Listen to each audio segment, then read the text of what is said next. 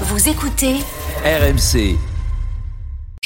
RMC, Apolline Matin. C'est tous les jours de manche. C'est tous les jours de manche. Arnaud de Manche est avec nous. Bonjour. Et bonjour Apolline, bonjour à nos auditeurs chéris. Bonjour les amis, j'espère que tout va bien. Mais oui. Ça roule Alors ce matin, vous l'avez dit, attention, on reçoit l'équivalent français de Beyoncé. On reçoit la star du moment, Olivier Dussopt.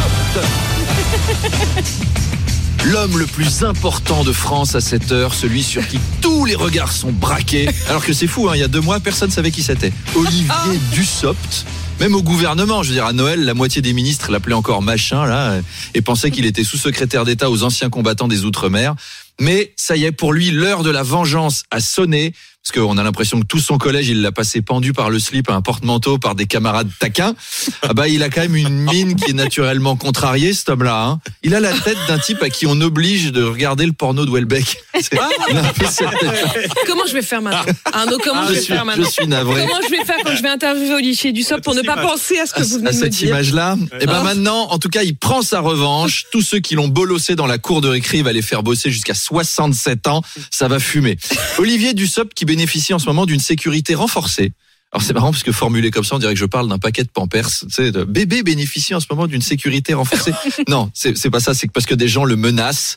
À ce sujet, la chef de file des députés de la majorité, Aurore Berger, est très remontée contre ces menaces. Je lui en ai parlé. C'est quelqu'un de passionnant. Hein. Je vous ai dit que c'était la fille du comédien qui fait la voix de Stallone. Tout à fait. Mais ça m'arrangeait parce que je savais pas imiter Aurore Berger. Et donc elle m'a dit, vous savez RMC, en tant que femme politique, j'en peux plus de toute cette violence. Moi, j'ai pas envie de voir Olivier Dussopt blessé avec du sang partout, que des communistes piègent sa voiture avec une bombe. Je veux pas devoir retirer des bouts de mon ami de ma veste. Alors je protégerai mon ami Olivier. Je l'ai promis hier, alors qu'on prenait un bubble tea tous les trois avec une copine. Olivier Dussopt, d'ailleurs, n'est pas le seul à être victime de menaces. L'insoumis Louis Boyard est aussi sous la protection de la police. Après, on connaît Darmanin. Hein. Il a pas dû lui filer deux Robocop. Hein, les deux policiers qui protègent Louis Boyard, ça va être un vieux fonctionnaire de 63 ans et un stagiaire de troisième. Quand t'es copain du ministre, t'as droit à Schwarzenegger. Si t'es un insoumis, t'as droit à Gérard Junior dans Pino simple flic. Et puis ça s'arrête là. hein. C'est autre chose. L'Assemblée nationale, Arnaud, qui a aussi débattu des accidents du travail cette semaine à ce sujet, M&M's Ouais. a indemnisé deux de ses ouvriers 13 000 euros parce qu'ils étaient tombés dans une cuve de chocolat. quand même, il y a des accidents du travail plus sympas que d'autres. hein. On rêve tous de pouvoir faire ça. Pouvoir plonger dans une piscine de chocolat et en plus être payé 13 000 euros, c'est quand même assez chouette. Faire des soins au chocolat dans un spa, ça coûte une blinde. Hein. Mm. Moi, j'en parlais en coulisses avec Manu tout à l'heure qui me disait, bon, il aurait préféré une cuve de potée auvergnate à 24 degrés, mais c'est quand même assez cool. Après, la ligo de Manu Le Chip. Après, 13 000 euros si t'es ébouillanté, c'est pas énorme. Euh, puis t'as l'air un peu con à l'hosto. Hein. Chacun explique pourquoi il est là. Mm. Bah moi, j'ai sauvé un enfant d'un incendie. Bah moi, j'ai sauté d'un avion qui explosait. Et toi, André?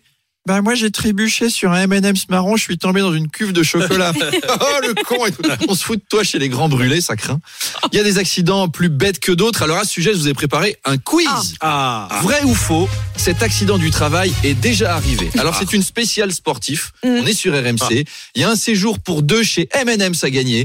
Vous pourrez vous baigner dans une cuve de chocolat bouillant, être enrobé de sucre et la société vous propose même de vous fourrer une cacahuète pour voir ce que ça fait. Donc attention, quiz accident du travail spécial sport, c'est parti.